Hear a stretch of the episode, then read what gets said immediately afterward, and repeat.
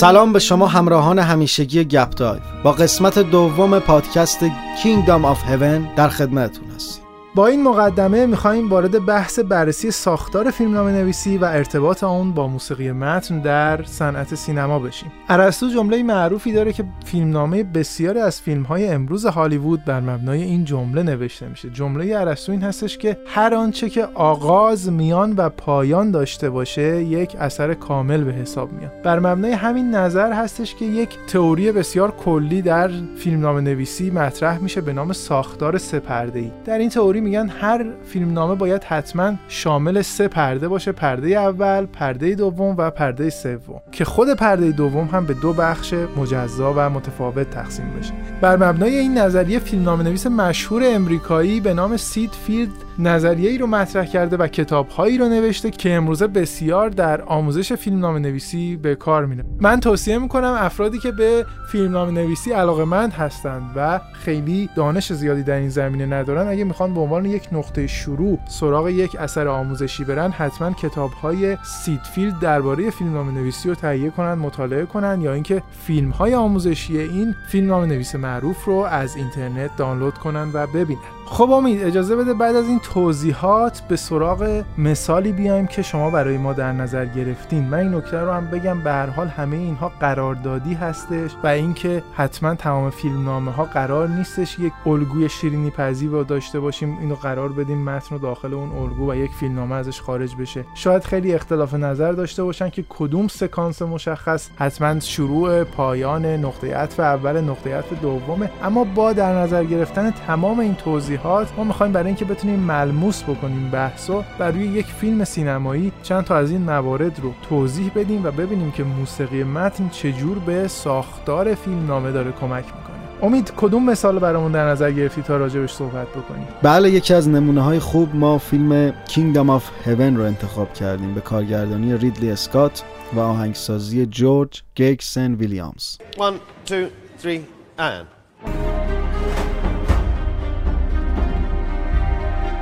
که در اون می‌تونیم توضیحاتی که شما دادی رو به زیبایی مشاهده کنیم و ارتباطش با موسیقی رو در صحنه ها پیدا کنیم. امید ما گفتیم که هر فیلم نامه یک ساختار ای داره شروع میانه و پایان. بر مبنای این ساختار سیدفیلد میگه پرده اول که همون مقدمه چینی هستش ابتدای به ساکن شروع رو باید داشته باشیم. توی مثال کینگدام آف هیون موسیقی متن برای شروع چه ویژگی هایی داره؟ بله صحنه ای که حالا بعد از توضیحات مشاهده خواهید کرد در ابتدا شما با یک شخصیت روستایی ساده طرف هستید که موسیقی هم به سادگی و روستایی بودن این شخصیت اشاره می‌کنه. یعنی یک موسیقی و یک روند خیلی آروم رو داریم در ابتدا. اینجا خبری از تم قهرمانانه نیست. همه چیز خیلی ساده است و صحنه هم خیلی ساده هستش که من دعوت می‌کنم مخاطبان رو تا این صحنه رو ببینن و این سنخیت که موسیقی و صحنه چقدر آروم هست و ساده هست و حالت روستایی داره رو خودشون بشنون و ببینن.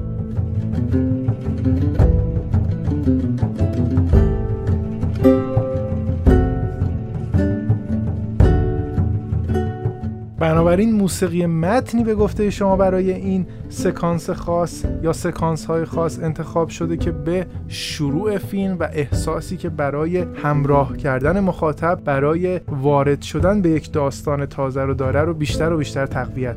دقیقا یک آماده سازی برای شروع روایتی طولانی. سیدفیلد معتقده که ما در پرده اول بعد از شروع حادثه محرک رو داریم. بعد از حادثه محرک بحث افکار جدید مطرح میشه. این سه مرحله شروع حادثه محرک و افکار جدید پرونده پرده اول یا مقدمه چینی رو میبنده. تا اینکه ما می‌رسیم به نقطه عطف اول. نقطه عطف اول مرزیه که پرده اول باهاش تموم میشه و پرده دوم شروع میشه. امید در فیلم Kingdom of Heaven نقطه عطف اول در موسیقی چه جلوه‌ای پیدا کرده؟ ما تم قهرمانانه شخصیت رو برای اولین بار در نقطه عطف اول میشنویم. چرا که اونجاست طبق صحبتی که شما کردی که این شخصیت تغییر پیدا می‌کنه و یک حرکت جدید رو آغاز می‌کنه. ما در ابتدا رونمایی تم اصلی این قهرمان رو داریم به خاطر اتفاقی که میفته و تصمیمی که می‌گیره برای رفتن و پس از اون وقتی که اقدام به رفتن می‌کنه موسیقی که حالت حرکت و ادونچر داره اصطلاحا رو میشنویم.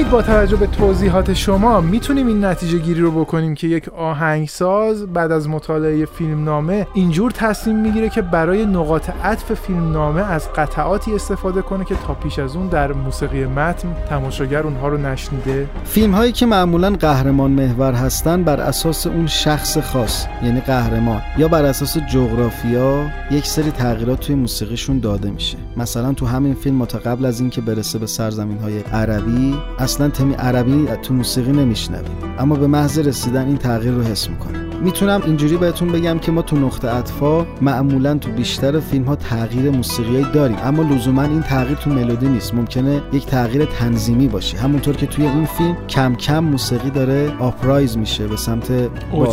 بله به سمت بالا حرکت می‌کنه. همچنین ما طبق پادکست قبلیمون صحبتی کردیم تدوین هم داره پا به پای موسیقی و کارگردانی حرکت می‌کنه و ریتم تندتری می‌گیره. اگر می‌خواهید درباره ارتباط موسیقی متن، موسیقی بی کلام و ساخت فیلم های سینمایی و ساخت کلیپ های تبلیغاتی بیشتر بدونید می‌تونید به پادکست ما درباره انتخاب موسیقی متن مناسب برای محتوای ویدیویی بر روی وبسایت منودایو مراجعه کنید. بعد از اینکه نقطه عطف اول رو در فیلمنامه پشت سر می‌گذاریم وارد پرده دوم میشیم که با عنوان تقابل برای فیلمنامه نویسان و کارگردانان شناخته شده هستش. در این پرده ما مانع اول رو داریم مانع دوم رو داریم که همونجور که امید اشاره کردش موسیقی که داره اوج می‌گیره داستان ما هم با برخورد قهرمان یا ضد قهرمان با این موانع اوج می‌گیره هیجان بیشتری پیدا می‌کنه. بعد از اون به یک نقطه میانی می‌رسیم. همچنان در پرده دوم هستیم. مانع سومی مقابل قهرمان داستان ما قرار می‌گیره تا اینکه به یک فاجعه برسه و این فاجعه به یک بحران منجر بشه. با نمایش بحران بر روی پرده های سینما پرده دوم به نقطه عطف دوم می‌رسه و به پایان کارش نزدیک میشه. حالا در فیلم کینگدام آف هیون نقطه عطف دوم با چه موسیقی برای مخاطب نواخته میشه امید؟ به کلمه بحران اشاره کردیم. ما دقیقا بحران رو می‌تونیم در این فیلم لمس کنیم. زمانی که سپاه صلاح الدین ایوبی به پشت در قلعه رسیدن و شخصیت اصلی رسالتی بر روی دوشش قرار گرفته که باید از مردمش دفاع کنه. موسیقی بعد از نقطه عطف اول شروع به اوج گرفتن می‌کنه.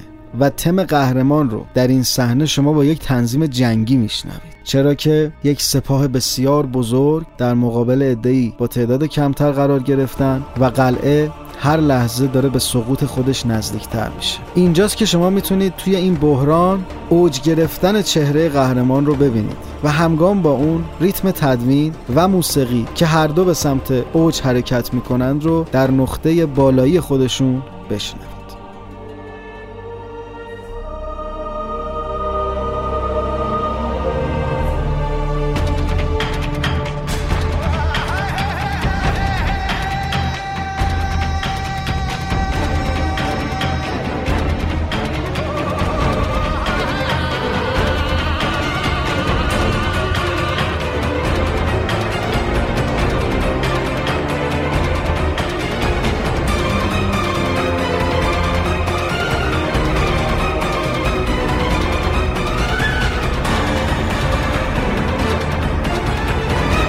با توجه به توضیحات امید از نقطه عطف دوم هم در ساختار فیلمنامه عبور می‌کنیم و وارد پرده سوم میشیم. پرده سوم در سنت فیلمنامه نویسی سیدفیلد با عنوان گره گشایی شناخته میشه. در این بخش از فیلمنامه بعد از اینکه نقطه اوج رو تجربه می‌کنه تماشاگر فیلمنامه به جمع‌بندی می‌رسه و نهایتا به نقطه پایان خودش نزدیک میشه. امید پایان در فیلم Kingdom of Heaven چجور در موسیقی متن برای مخاطبان در واقع نواخته شد؟ قهرمان بعد از انجام وظیفه خودش تصمیم می‌گیره که دیگه به اون شرایط قبلی نزدیک نشه و اصلا فکر جنگ هم نکنه. برمیگرده به اون حالتی که اول داشته اما تغییراتی در روحیش اتفاق افتاد و در آخر فیلم مشاهده می‌کنید وقتی که ریچارد شیردل میاد ازش می‌پرسه که ما دنبال این قهرمان هستیم با این عناوین خودش رو یک آهنگر ساده عنوان می‌کنه. و دیگه نمی‌خواد حتی نزدیک اون لحظات جنگ بشه. اونجا شما موسیقی رو میشنوید که دقیقا یادآور فضای روستا مهربانی و صمیمیتی هست که این قهرمان می‌خواد به بازگشت خودش و دوری از جنگ داشته باشه. اما چند ثانیه قبل از اینکه تیتراژ فیلم رو ببینید با اسب از محل دفن همسرش رد میشه موسیقی انگار در ذهن این قهرمان پلی میشه و تم اصلی رو شما دوباره میشنوید که این نشان دهنده اینه که این خاطرات فراموش شدنی نیستن و در ذهن این فرد وجود دارن. و بسیار زیبا اینها در فیلمنامه نوشته شده که این موسیقی رو وصل می‌کنه به تیتراژ پایانی